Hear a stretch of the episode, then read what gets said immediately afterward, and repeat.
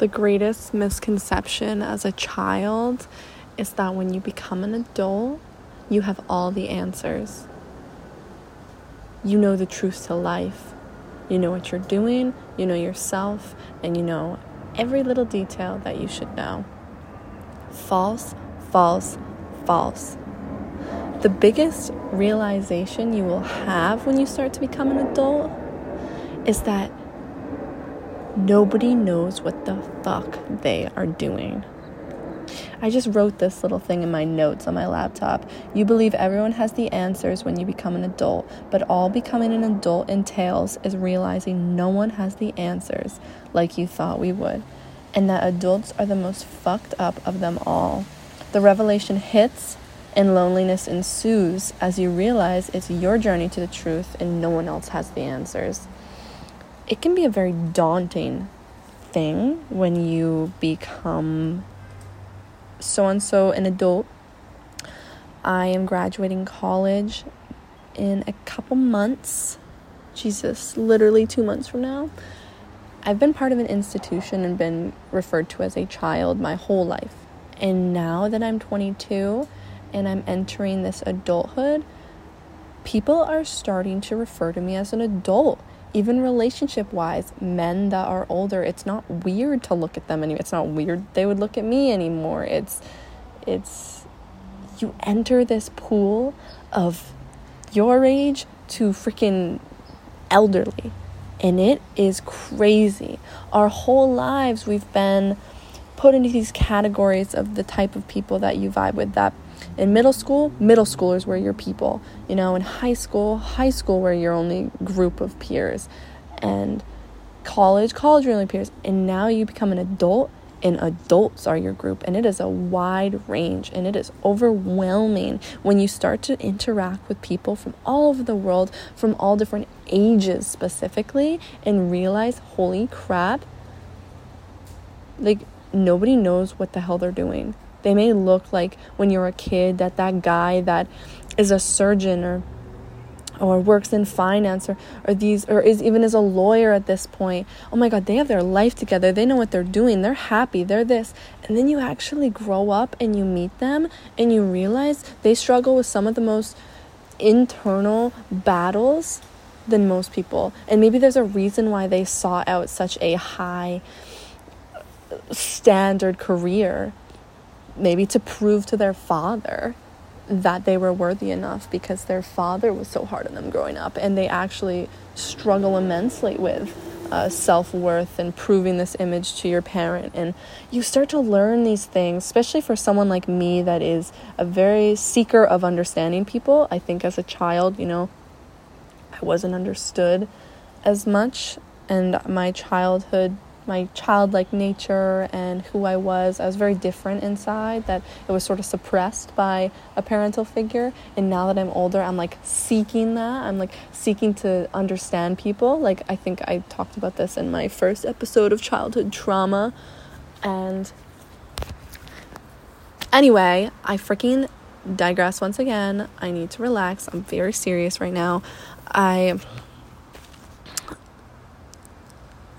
I just wanted to come on here and say that and that if you're in this boat as me and you're becoming an adult and it's overwhelming and you see this it can feel really lonely. Like wow you know i always thought there was someone older than me and wiser that had the answers in life but as you become an adult you know they really don't i mean people can have experience you can draw from you can learn from other people but no one has a unique experience like you do.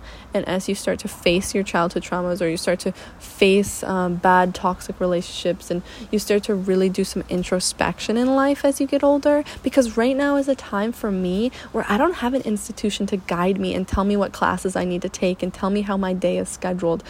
Now, from now on, everything I choose to do in life is on my free accord, my free will. And it is daunting as well. Like, I'm having this revelation of like whoa like who am i like i am this person like I, i'm being beaten down to, to nothing right now to you know my confidence has been lacking a little bit because i'm rediscovering myself you know what? I'm not even rediscovering me. I am simply just finally discovering me. I have been entrapped by institutions my entire life since I was a kid that I don't know what I genuinely like. I used to only know what I liked that was given to me out of options. You know, when you get given classes in school or get given these options, you pick, oh, I like that, I'll do that. But now the world is my, what is it, an oyster? The world is your oyster. I don't know what the hell that is. The world is my world is yours. I don't know, whatever. You know the phrase. It's what the hell do I do? Who the hell am I?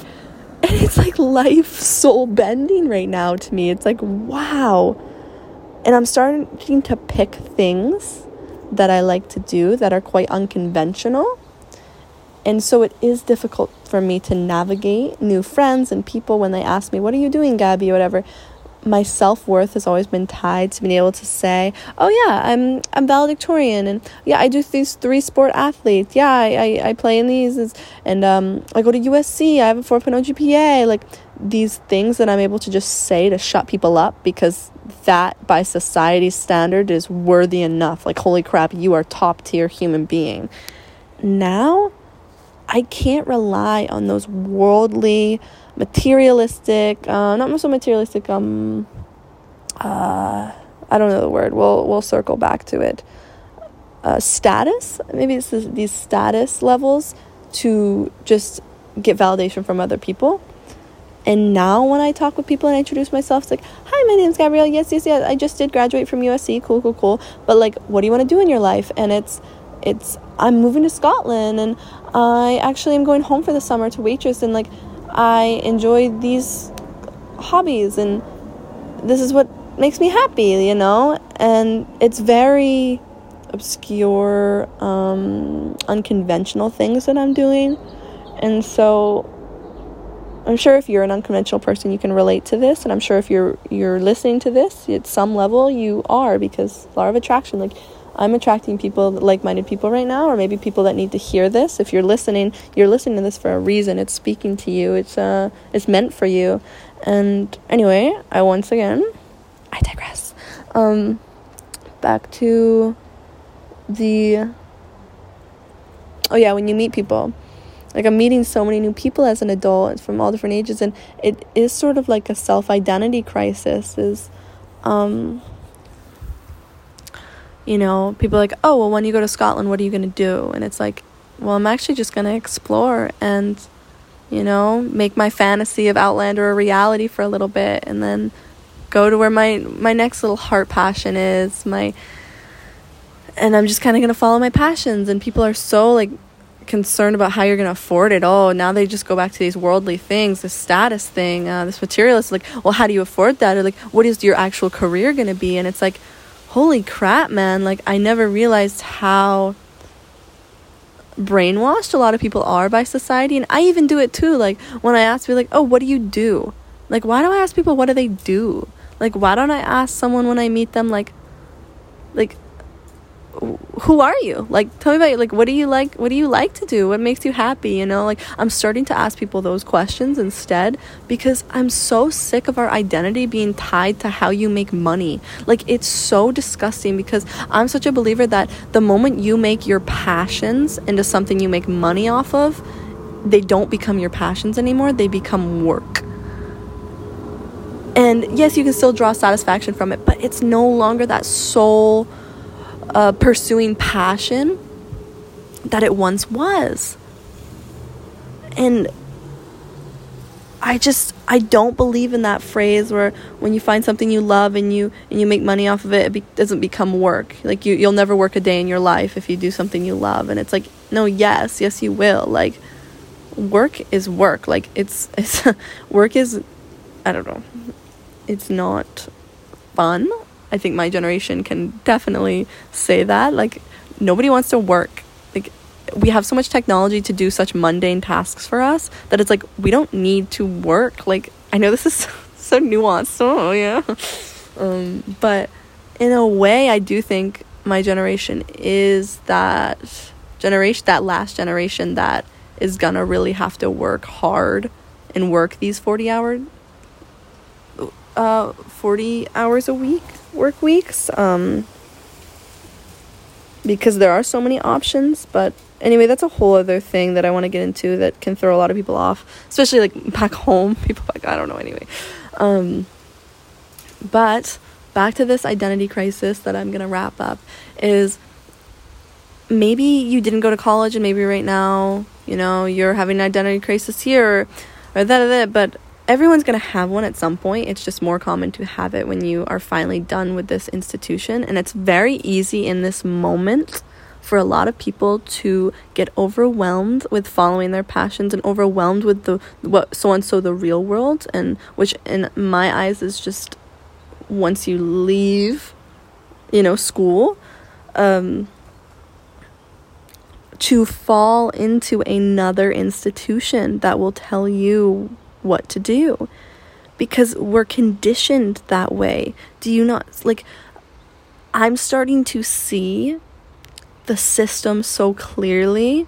It's really mind-boggling that the system is built to condition you from 5 years old in kindergarten, sometimes even less in daycare structure that you are going to rely on this particular institution for elementary to middle school to um, high school to college to tell you what you need to do, when you need to do it, and they're going to put deadlines on you. There is no freedom, there's no creativity for you to do what you want when you want. There is no learning to create your own schedule. It is they guide you. So now you're 22 years old, about that age, you're done with school. Say you even are graduating grad school, you're finally done with school, and all you've ever known in your life is another institution to tell you how your day should go. Yes, you may have been able to pick the institution, which is cool, but a higher thing is telling you what to do. And so, unless you're so aware of that and work towards creating your own schedule and creating your own life, you're going to just fall back in the trap and accept a job right out of college that feels comfortable. Oh my god, I have a work week again. I, this is comfortable for me. This is all I've ever known in school. And you never actually take the time to pursue you and sit alone with your own thoughts and feel that discomfort of wow society is probably not happy with me right now. I you know i'm i'm doing something unconventional. I'm not going to work a 9 to 5 i'm not doing these things. I'm i'm taking time to myself. And i do understand there's a whole money aspect to it um but everyone can find a way. You can find a way to take that time you need to yourself whether it's a month or it's years. It's you can find a way. I believe in you. I know you can. Um, some of us, of course, are more privileged privileged than others to be able to take time to ourselves and to not have to work to provide for a family and stuff like that. Um, however, even if it's just at the end of the night, to take that time to be alone with your own thoughts, put your phone away, and really discover, you know, what are things that make me happy and am I happy in my life right now? You know, what do I want? What what do what makes me happy or what makes me feel content? What makes me feel at home? And and encompass your vortex with that. Fill your vortex by yourself in that moment with thoughts of those things and they you will attract them this is getting super spiritual right now, but I'm such a big firm believer in manifestation. And if you don't feel like, oh my God, Gabby, it's very daunting, I'm in a job right now, I'm already about to enter into this job or this institution that I've already said yes to, um, and my family would hate it if I didn't, all these things that push me to do it, I'm about to do it. Um, how do I change? How do I get out of it? It's like sometimes you just have to start thinking about things that you want. You don't actually have to go do it yet. You just have to take that time and that self awareness to fill that bubble that you are, that vortex, with your dreams and your hopes and what makes you feel at home, and you will attract it. Don't chase it, just start thinking. Maybe before you go to bed, you have a little smile on your face because you're thinking about fucking Paris that you've always wanted to go to and live in, and that just starts to fill up your head. And Anyway, I'm going on tangents. I don't know if any of this makes sense, but I just ramble, ramble, ramble. That's what this fucking podcast should be called is ramble. But if you're going through sort of an identity crisis, just know you're not alone and don't fall into the traps of society because that's comfort. That is comfort, just, you know, making other people happy and just going along with what you should do screw that shit. I have um if you're into astrology, I have Venus in Aquarius and my midheavens in Leo, so the opposition is Aquarius in my fourth house and it um, my sun is also my fourth house and this Aquarius energy is very um, eccentric and chasing things. Sorry, there's someone outside. And chasing things that that are weird and different. And Aquarius energy is very, very different. And especially with Aquarius in the fourth house, you probably were suppressed of your differences as a young, at a young age, and that's where I'm coming from. Is I think I have so much Aquarius in my chart that I am such a big, unconventional, different chaser. Like I, I that is like me to my core is being different and trying to be special and trying to be um different than I than everyone else. And so maybe, you know, you don't have to be as different and eccentric, but don't, you know, doubt yourself. Don't doubt your your difference and your specialness and someone told me this guy that I've been friends with is like nobody's special, Gabby. I think that's like the realization that everyone needs to have is like nobody is special. And it's like if nobody's special, then everybody's special. Like one thing implies the opposite and I think people that say that just don't like they're just trying to seek to be special. Um, but anyway, I'm having a day, guys. I'm having a very I've been having a couple days of um a lot of introspection, a lot of weird vibrational shit going on. And I've been doing a lot of deep thinking and I've been trying to discover new hobbies. Not even trying, I'm not trying to they're just I'm discovering them and I'm learning a new I'm trying to learn a new language and I'm trying to start to read natal charts and um starting to do some other things that are new and that's all part of my identity crisis happening right now is i'm trying to build myself up and and do actually what i enjoy doing which is i know as scary as it can sound it is so exciting if you guys give yourself enough time to discover it you will be so grateful that you did instead of jumping into a job that just sounded right you know, things can look beautiful on paper, but most of the time, what really makes you happy and what drives you does not look pretty on paper. I mean, let's be honest. So, anyway, sweethearts, I'm coming up on that 20 minute mark. I literally always make my videos close to 20 minutes. And anyway, someone's pulling in. So, I will talk with you later, bitches. Thanks for listening. This was a little more serious one, but go out and do some introspection. Meditate. Bye bye.